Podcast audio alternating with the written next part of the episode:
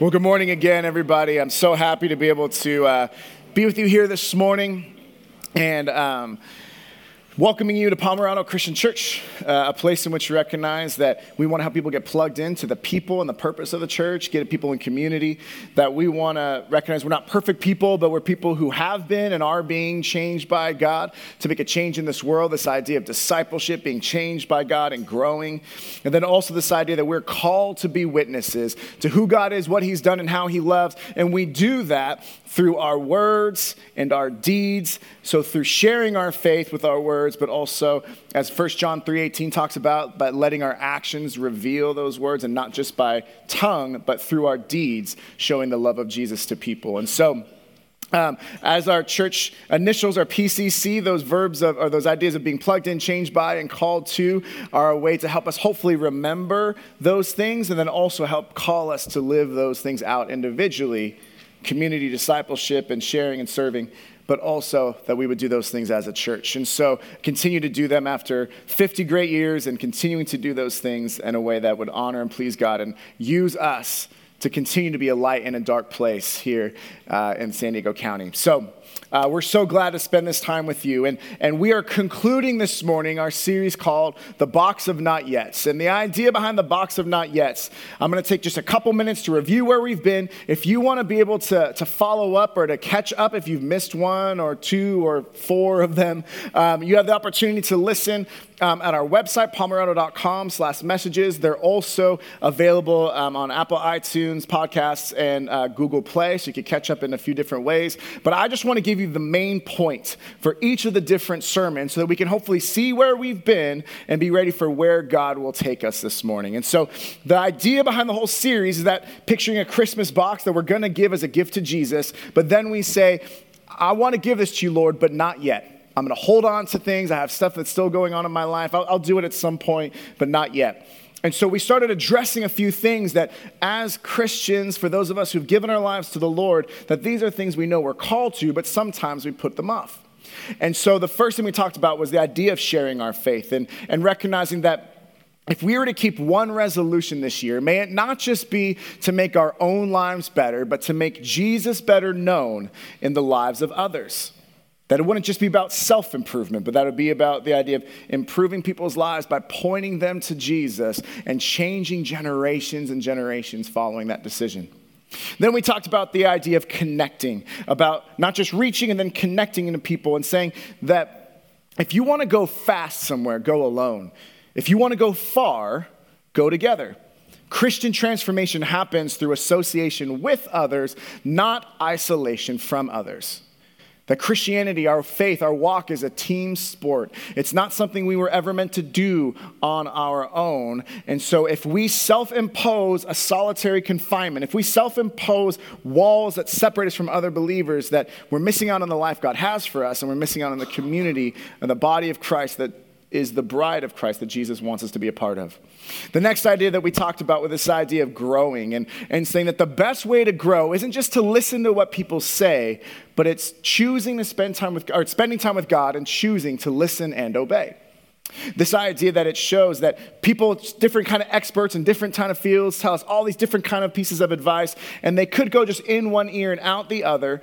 But when we spend time with God, in relationship and prayer and devotion and whatever that looks like, and we spend time with Him, we have to choose to not just listen to what He says, but to actually obey it. Because listening and obedience is this word Shema in Deuteronomy 6 4, this idea of they're both the same idea that you listen and obey. You can't do one without the other. And so when we choose to listen to what God says, we spend time with Him, we choose to not just let what He says go in one ear and out the other, but we obey and we have that be part of our lives. Then the idea we talked about was this, this point of serving. The fact that the, this being set apart for service wasn't just for the special few. It's the calling for all of us, and that's including you. That you all have been given spiritual gifts, that your gifts are not for your own good, but your gifts are for the common good, to edify and to build up and to be part of the body of Christ. It's not just for the people who are paid to do it. All of us are ministers being able to use and servants being able to use the gifts God has given us. And then last week we talked about this idea that one of the greatest ways that God's people can praise Him is by choosing to give generously. To be able to give to Him, recognize that He's already given so much to us. To be rich in good deeds rather than just focusing on gathering earthly riches. And so we talked about that idea last week. And so, with all of that context in mind, we're going to be talking about a topic that doesn't necessarily oversee all those, but has a place in each one of those. And that's the idea that I'll fully surrender, but not yet. Let's pray. Heavenly Father, I thank you so much for each and every person that is here uh, in this place and, and for those that are listening online as well. Lord, I pray that you would um, speak to each and every person and show them how much you love them. Pray that they would know that they are prayed for, cared for, and loved before they walk into this room, before they push play online. And Lord, I pray that as we dive into your word, that I would decrease, that you would increase, that you would speak in a powerful, personal, impactful way. Lord, in a topic that might be hard to talk about, Lord, but may, may that be the cry of our hearts, that we would surrender fully to you. In Jesus' name we pray. Amen. Now, I don't know if you guys know this. I am um, 50% Guamanian, more specifically, 50% Chamorro. So the Chamorro tribe are the native people, the indigenous people on the, the island of Guam. Um, some people, if you know anything about Guam, you're like, isn't that like sort of a state? Yeah, it's kind of a state, it's a territory.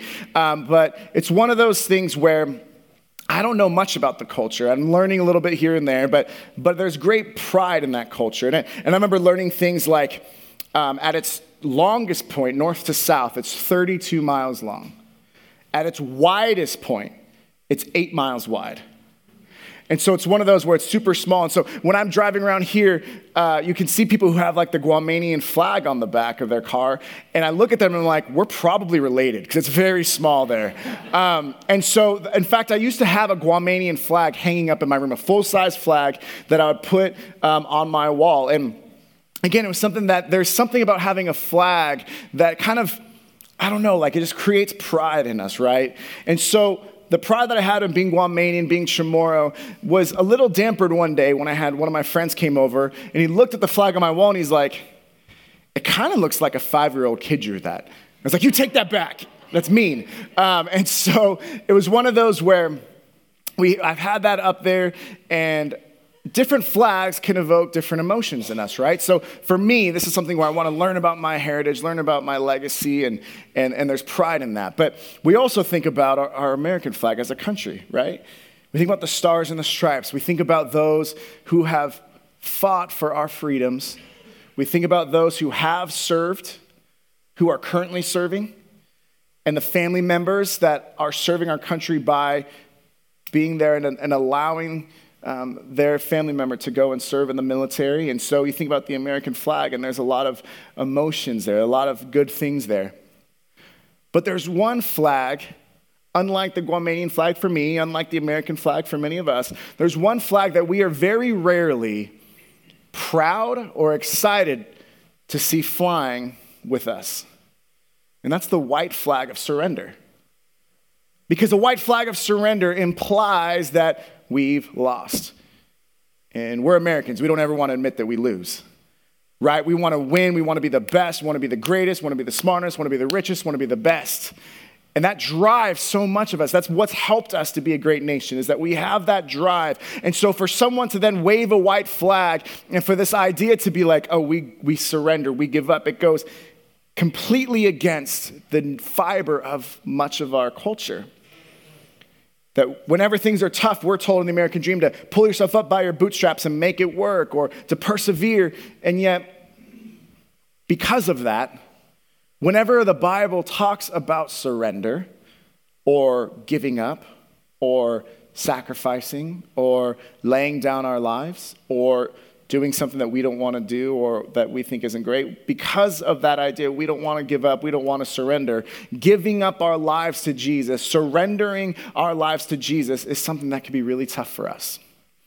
And so, our main point for this morning is that we will always have, or we will continue with a not yet mindset until we fully surrender.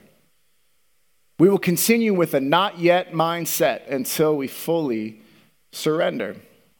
If you have your Bibles with you or you want to use the church Bible that's in the seat in front of you, we're going to be in 1 Kings 19, verses 19 through 21. And as we open that, we're just going to spend time in these three verses here. And we're going to take a few moments. I'm going to read it briefly now, and then we're going to dissect it a little bit in a few moments. But as you're turning there, and as we're continuing with the idea, we'll continue with a not yet mindset until we fully surrender our lives. The first part of our notes there is to look at why we still have a not yet mindset. Let's read, I'm going to read 1 Kings 19, verses 19 through 21. So Elijah went, out, went from there and found Elisha, son of Shaphat. He was plowing with 12 yoke of oxen, and he himself was driving the 12th pair. Elijah went up to him and threw his cloak around him. And Elisha then left his oxen and ran after Elijah. Let me kiss my father and mother goodbye, he said, and then I will come with you. Go back, Elijah replied. What have I done to you? So Elisha left him and went back. He took his yoke of oxen and slaughtered them. He burned the plowing equipment to cook the meat and gave it to the people, and they ate. Then he set out to follow Elijah and become his servant, and became his servant. And so we're going to dissect that in a few moments, but in our points here, why we still have a not yet mindset, the first thing that we have here that we want to write down is that we don't acknowledge the principle of the path. The principle of the path. The principle of the path is uh, by um, an author named Andy Stanley. He's a pastor at North Point Church down in Atlanta, Georgia. Uh, he's got a lot of leadership podcasts. He's the son of Charles Stanley. Some of you may be more familiar with his dad, um, but just uh, an incredible uh, leader. And he talks about this idea of the principle of the path. And, and the next page, or the next note, is going to describe that for us. It says, according to Andy Stanley, the principle of the path says this that direction, not intention, determines our destination. Direction, not intention, determines our destination. What does that mean? And, and we maybe help with a geographical understanding of this. So if I get our family together and we decide that we're going to take the girls to Disneyland, we're going to say we're going to go to Disneyland and, and we make sure that we get them all ready to go. And we end up, instead of going north, we end up going on the 15 south and then the 8 east. No matter how much I wanted and intended for us to go to Disneyland, we're not going to end up in Disneyland. We're going to end up in Arizona. Because the direction, not the intention, determines our destination. That it doesn't matter how much I intended and say, okay, we bought the tickets online. We're going to make sure we have our Disneyland tickets ready. In fact, we're going to make sure that they're wearing their frozen T-shirts and a mini sweatshirt. In fact, we're going to pack the mini ear muffs or the ears that they have with their names on them, and we're going to make sure that they're sitting in their car and we're going to Disneyland. But if I still have the direction I am going, going somewhere that's the 15 south to the 8 east, we will never get to Disneyland. So it makes sense to us in a geographical location that our direction, not our intention, determines our destination. And we talk about that here today because we see that it makes sense when it comes to geographic destinations, but somehow that same idea doesn't always click when it comes to the direction of our lives, the path that our lives have taken or will take. That we have problems in our lives and we don't recognize that part of those problems is that our direction is misaligned with our intention. And so we see this. Andy Stanley talks about this. He says, I've talked to many individuals who want to discuss their problems, but they don't really have problems. They have chosen to live in the wrong direction. They don't need a solution, they need a new direction. And so this idea points us to the fact that we could still say we want to go somewhere and we say we want to do something. We can say that we want to go to a certain school or that we want to get a certain job, that we want to live in a certain place. I mean, whatever it is, we could say we want that, but if we say we want that goal and yet we don't have any study habits when we're teenagers, will we ever get the job that we want in the school that we want and the career that we want? Do we make the decision today to choose to live in a way that it's not our intention, what we want, we say we want rather, but it's our direction that determines our destination and where we go. That I had a pastor who spoke at a, a summer camp when I was one of the pastors at my old church, And he had this, I think I've shared it with you, that's not grammatically great, but it's memorable, where it's if you always do what you've always got, you'll always get what you've always got. If you always do what you've always done, you always get what you always got. See, even I messed it up. But this idea that it's the same idea that what's the definition of insanity that we hear all the time? It's doing the same thing and expecting a different result. So we say that we have problems in our lives, but sometimes it's just we've chosen the wrong direction. We've chosen the wrong road. And what we see here with Andy Stanley is that one gets, in the notes, one gets to the place one wants to be the same way one got to the place that one didn't want to be by putting one foot in front of the other and moving in a specific direction. So if you stay in your life and you take one step and you say, okay, I'm over here and, and I've chosen this direction, but my intention is to get closer to God, but I've chosen this direction. And then you look back and you say, How did I get this far? How did I get so far away from where I wanted to be, where I intended to be? It's one step at a time. One step, one choice, one day at a time. We either align our intention with our actual direction, or we say we want one thing and we go the other way. But that means that we can also choose to change our direction one step at a time to get to where we want to go. And what happens so much is that we have one direction and we go in one direction and we need to do a literal repentance. That repentance is this idea of just a U turn 180 and going in another direction. That we all have the opportunity to repent and to do a U turn in our lives. And so, we see this idea. I'm listening to a book called Fierce Conversations by Susan Scott. And in this book, it talks about how to handle difficult conversations, how to, how to address conflict, how to do those certain things. And in that book, she gives an illustration that was really um, hit me hard at home, so I want to be able to share it with you. That she said she was sitting at a conference and she was sharing, and she had a guy named Dave come on stage. And she said, Dave, would you mind just sharing with us uh, something that you're struggling with right now? And, and as you get ready to prepare for that, I have three different groups in the audience, and I want you all to listen for something different. You over here, you're the first third. What I want you guys to listen to is what is it that he is saying? What is the content of the words that he, Dave is going to share with us? That's your job. Over here in the middle, I want you guys to listen to the emotion. What is this feeling? How does this make him feel? How does Dave respond emotionally to what he's saying? I want you guys to listen to his emotion. And then you over here is the final third. What I want you all to focus on is his intention. What is it that he's intending to do? So Dave comes up and he shares, and maybe the reason why this stuck to me was the idea that he's talking about his struggle with weight loss and how he was really something where he shared some of the things that he'd done and, and some of the ways that he felt. He spoke for a few minutes there, and then Susan asked him to stop speaking. And so she says, Okay, thank you, Dave. Thank you for sharing. Come over here and listen to what they have to say. So he, she comes over to this first group and says, Okay, what, what did you hear him say? What was the content? And they would say, Oh, well, he's tried this type of diet, or he tried this, or he, this is what he did. This is the content of what he said. She said, Dave, does that sound about right? He says, Yeah, no, that, that sounds about right. That's the content. And she went to the center section and said, What did you hear of the emotion? What was he feeling? She says, Well, they share, he, he seems really frustrated, uh, discouraged, maybe a little hopeless, and just kind of angry that this is still an issue for him. Dave, does that sound right? Yeah, that sounds right. And then she goes to this one, this group, and says, What did you hear about his intention? And they said, Dave's never going to lose the weight.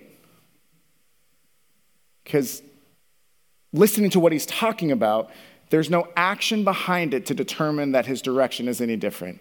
And there's no action behind it that his intention might say, Oh, I'm going to lose weight. But if his direction is what determines his destination, not his intention, they're like, He'll never lose the weight. And Dave was shocked. But it underlies the issue that many of us have. It underlies the fact that we can so often say one thing and then make conscious choices one step, one day at a time to do something completely different. We want to surrender our lives, but we say, Lord, I want to be able to, to share my faith. I want to be able to connect in community. I want to be able to grow in you. I want to be able to serve you. I want to be able to give generously. But all of that is couched in the idea that we fail to determine our steps and our direction in a way that would make that happen. And all of that is couched and speaks into the idea that we have not yet surrendered every aspect of our lives. Maybe we've surrendered our finances and we give to God, and that's awesome, but maybe we haven't surrendered our gifts and we say, This is just for me and in the workplace. Maybe we've surrendered the, uh, the time in order to connect with people, but yet we've never actually done any spiritual disciplines in order to grow. That we haven't surrendered everything yet. And as a nation, as a culture, as a people who see that surrender is a difficult word for us to, to encapsulator to walk alongside, this is a tension that we will always continue with a not yet mindset until we fully surrender, until we recognize that it's not about our intention, because as Andy Stanley says, direction, not intention, determines our destination. We can say that we want to be fully devoted followers of Jesus Christ, just as I could say we want to go to Disneyland, but if we go in the opposite direction, neither will ever happen. And so Andy Stanley gives this piece of advice. He says, Prudent people look as far down the road as possible when they make this, when making decisions. They stop and they say, I'm going to look at this road, and I'm going to look at this road, and I'm going to decide as far as I can how where this road's going to take me. Not where I intend it to take me, but where does that direction actually dictate our destination? And they use that as a way to determine where they go. So we look at this idea of not failing to acknowledge the principle of the path. We also, one of the reasons we have this mindset is that we adhere to a gospel of addition without subtraction. We adhere to a gospel of addition without subtraction. That I think the idea of wanting to just add more is something that is so natural for us. That even as children, we recognize that we believe that more is better. And so uh, a little while ago, I think last week or so, Shaylin, or sorry, Steph and Elise uh, decided they wanted to do one another's hair. And so Steph was going to do Elise's hair, Elise was going to do Steph's hair. And so the first picture I have is of Elise's hair. That it's in very nice bows, and it's, uh, there's clips right here, and, and like everything's matching. It's very nice. It's far more advanced than my like messy ponytail. That is the extent of my hair knowledge.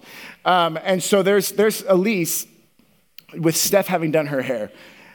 And then we get to see the picture of how Elise did Stephanie's hair. Can we show the next picture? Because when you're a kid, one bow is not enough. When you're a kid, you want to keep adding bows. And so the bows on the front aren't even enough. Let's go to the back and add some bows there as well. And so as a kid, we always think that adding more is better. But we also know that addition without subtraction adding Christ to our lives without subtracting the sin that take us away from Christ in our lives will make us to think that we are having an intention to grow, but we're not taking away the things that hold us back from taking those steps.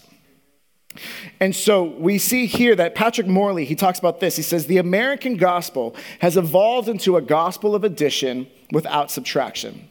It is the belief that we can add Christ to our lives but not subtract sin. Listen to this it is a change in belief without a change in behavior. It is a spiritual experience without any cultural impact. It is revival without reformation or repentance. That we think that we can just add God to our already busy schedule in the same way that I think that I can add just one more helping of potatoes to a buffet plate. We think that we could just keep adding and adding, and that it's just going to be fine just to add more of God to our already existing agenda, the agenda that we've worked hard on and, and we've earned through the sweat of our brow and the perseverance of our spirit. And I don't want to give up. I don't want to surrender. So I'm going to add God as the cherry on the top of my Sunday. But what we need to recognize is that we cannot stay within this mindset. That when we adhere to the gospel of addition without subtraction, we're missing the point entirely.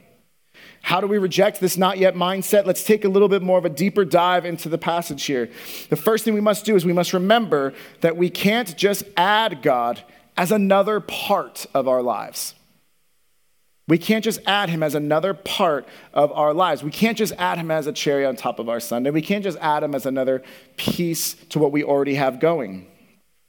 When Elisha, as he's talking here in verse 19, it shows how Elijah came up to Elisha in the midst of his work, in the midst of what he was doing, driving the 12 yoke of oxen. And in the midst of that, Elijah throws his cloak around Elisha. And for us, that might be lost a little bit, but, but that, that cloak of a prophet was very clearly a calling to changing your life, a calling that God has brought you and has now anointed you to be the next prophet.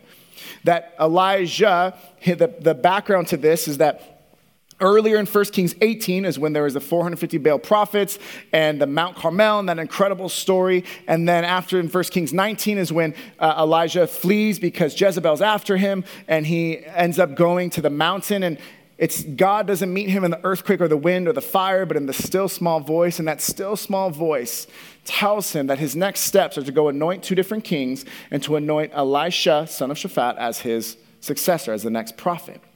And so this is where Elijah comes in and he sees Elisha and he throws his cloak around him. And once that happened, Elisha could not have put that cloak on him as being called to be a prophet and then just go back to pushing yoke of oxen.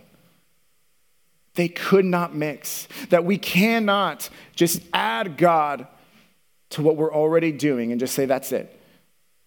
But instead, we see this idea that as Timothy Keller talks about. However, the Lord cannot be added to life as one more hedge against failure. He is not one more resource to use to help us achieve our agenda. He is a whole new agenda.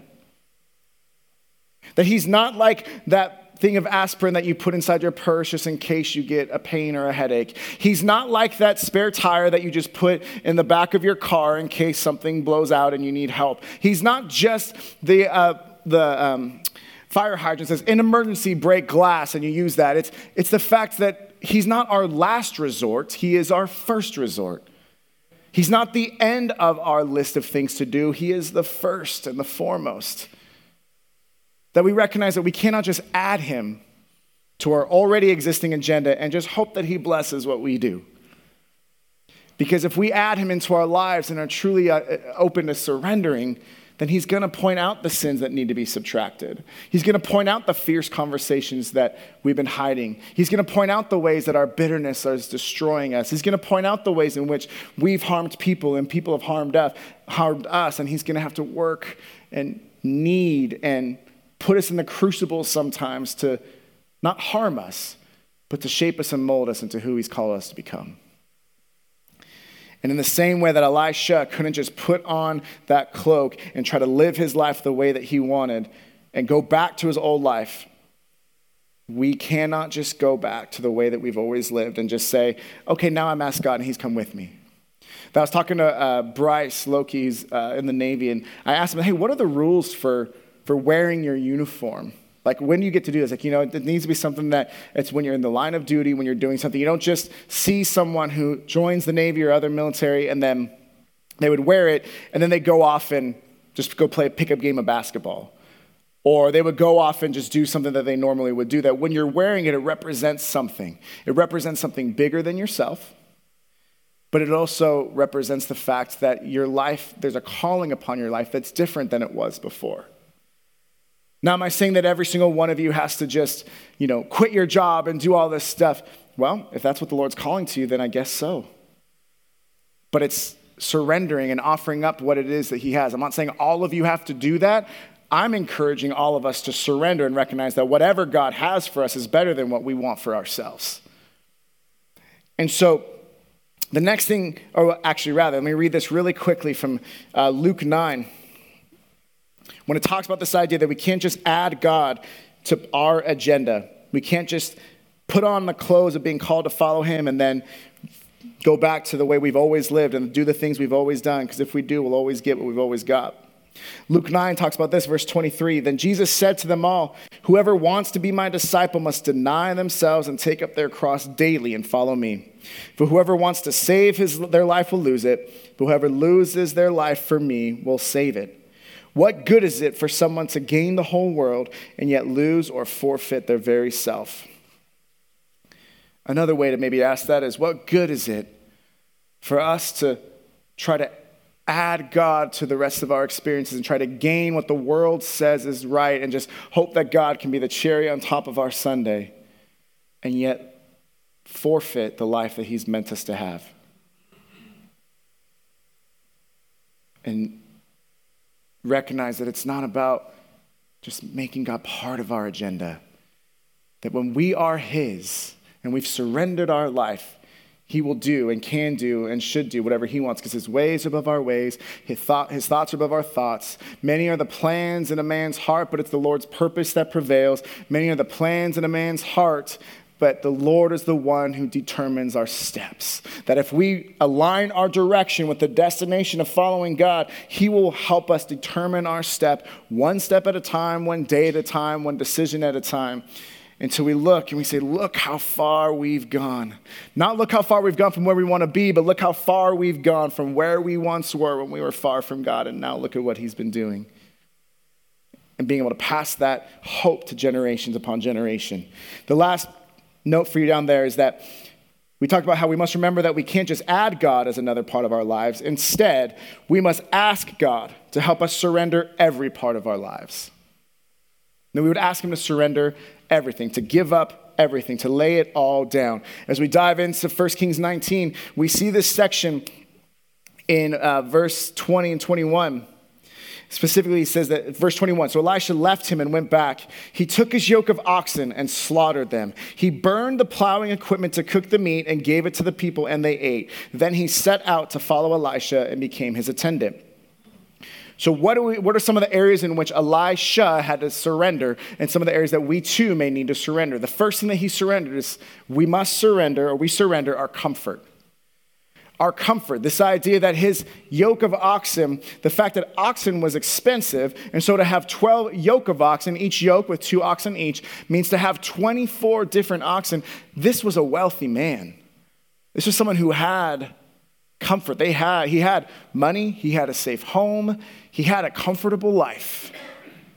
We surrender our comfort when we say, God, you can take my comfort because the truth of the matter is that sometimes we find comfort and solace in our things and our stuff more than we recognize that when God takes away our things and our stuff, we can rely on God as the God of comfort. That as one person said before, you don't realize Jesus is all you need until Jesus is all you have. We rely on him. We surrender our comfort, just as Elisha had to sacri- sacrifice his oxen. He, slaughtered, he slaughtered those oxen as a way of saying, I can't ever go back. I can't ever recuperate that wealth. I can't ever rebuild that. I'm going and I'm going in a new direction. We see that here that he surrendered. We must surrender our way of life. That the yoke, the yoke of oxen he was running, that was his work. That was his daily life. That he would go and he would attach the oxen. And like it said, he was driving the 12th pair. So this was his daily work. This is the job that he would do. And he surrenders his way of life, the way that he's always lived as being a farmer. And he surrenders that by breaking down the yoke and using that yoke to be the fire upon which the oxen would be sacrificed and cooked and made to bless the other people. Surrenders his comfort, money, safe neighborhood. Surrenders his way of life, his, his, his job, the way that he wants to live, the way that he's made a living. And we surrender our will that Elisha's will would have been to continue to be a farmer, to live that comfortable life, to, to have things the way that he's always wanted them, and to be able to do that. But once the prophetic cloak went around his shoulders, he recognized that his life had to take a new direction. That once we've truly put upon the white robes that cleanse us and show us that Jesus has made us new, that when we were once far from him, that we are now made near to him, that he who knew no sin became sin so we might be the righteousness of God. Once we put on the robes that are no longer stained crimson, but as Psalm 103 talks about, that as far as the east is from the west, so far as God removes our sins from us, that we were once crimson and now we are white, and that we're able to be made new. Once we put those robes upon our lives, we cannot go back to living the way that we've always lived and doing the things we've always done. It would be like going to the beach and going and you get sand everywhere, eh, places you didn't even know you could get sand, and you go in the swimsuit, you do all that, and you get all the towel together, you wrap all your stuff up. It's like doing that going home because there are very few things as refreshing as a warm shower after you're at the beach and you go and you get clean and then you put on the same sandy dirty clothes again with all the sand all the itchiness all the discomfort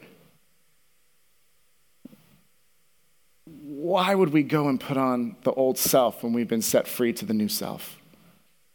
Why would we try to go back to the old that has gone and fail to take hold of the new that has come, that we are new creations? Why would we try to hold on to our will when even Jesus said, Not my will, Lord, but yours be done? And so, surrender is what we see Elisha, son of Shaphat, do. Surrender is something that our culture makes it hard for us to do.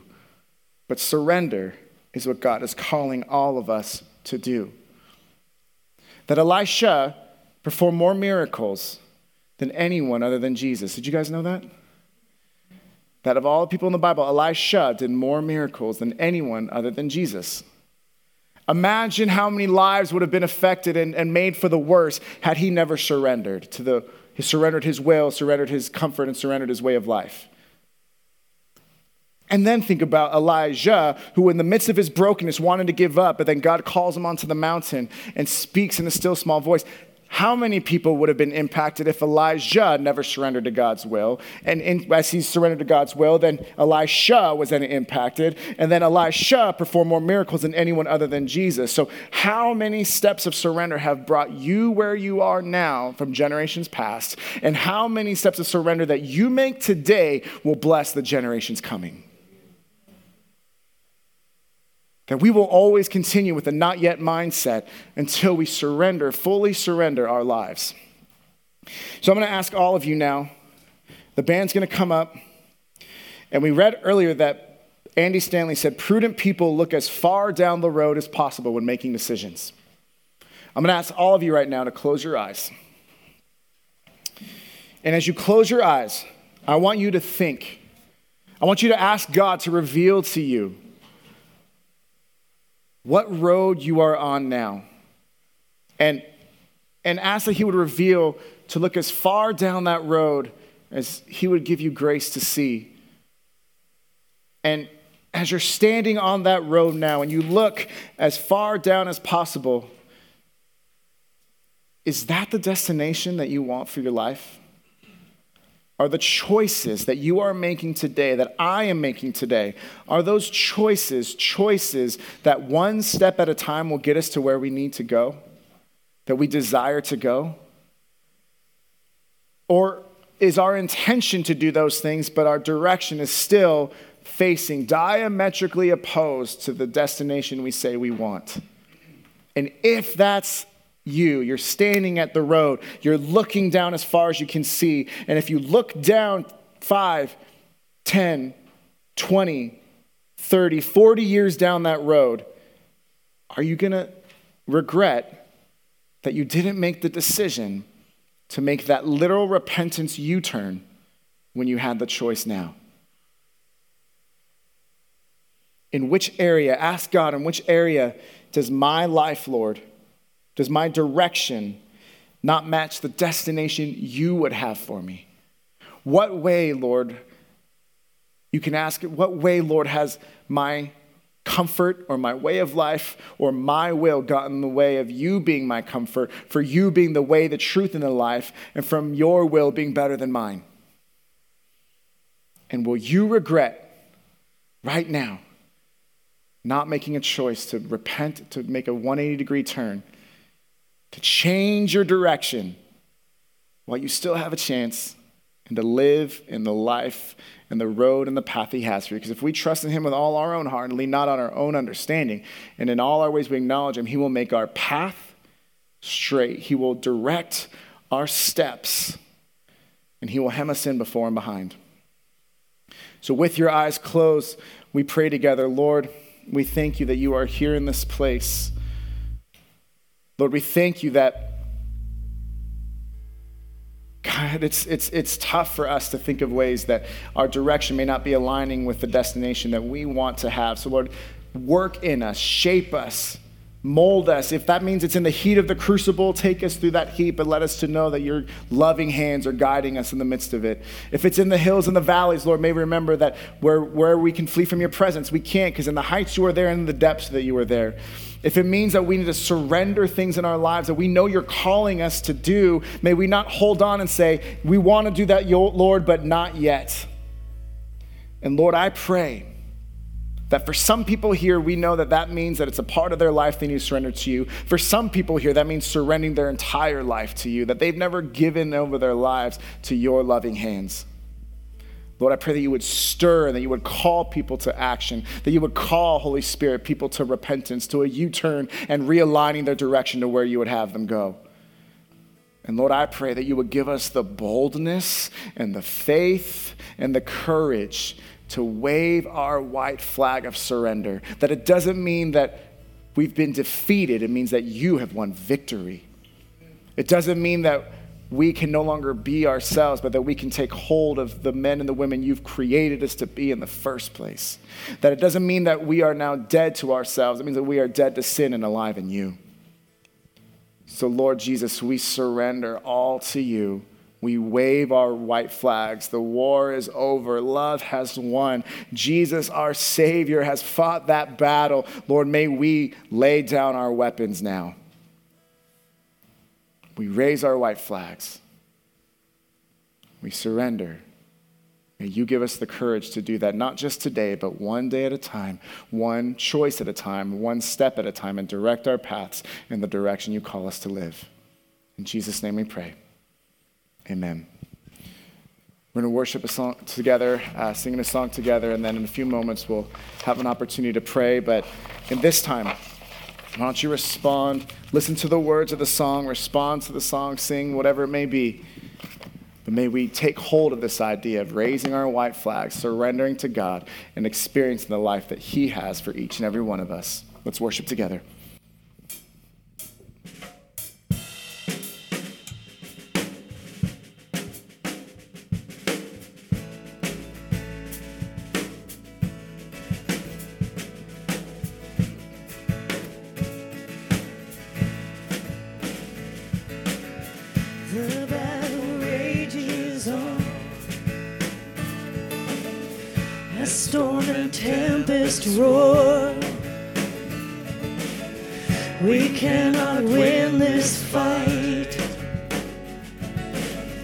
Inside our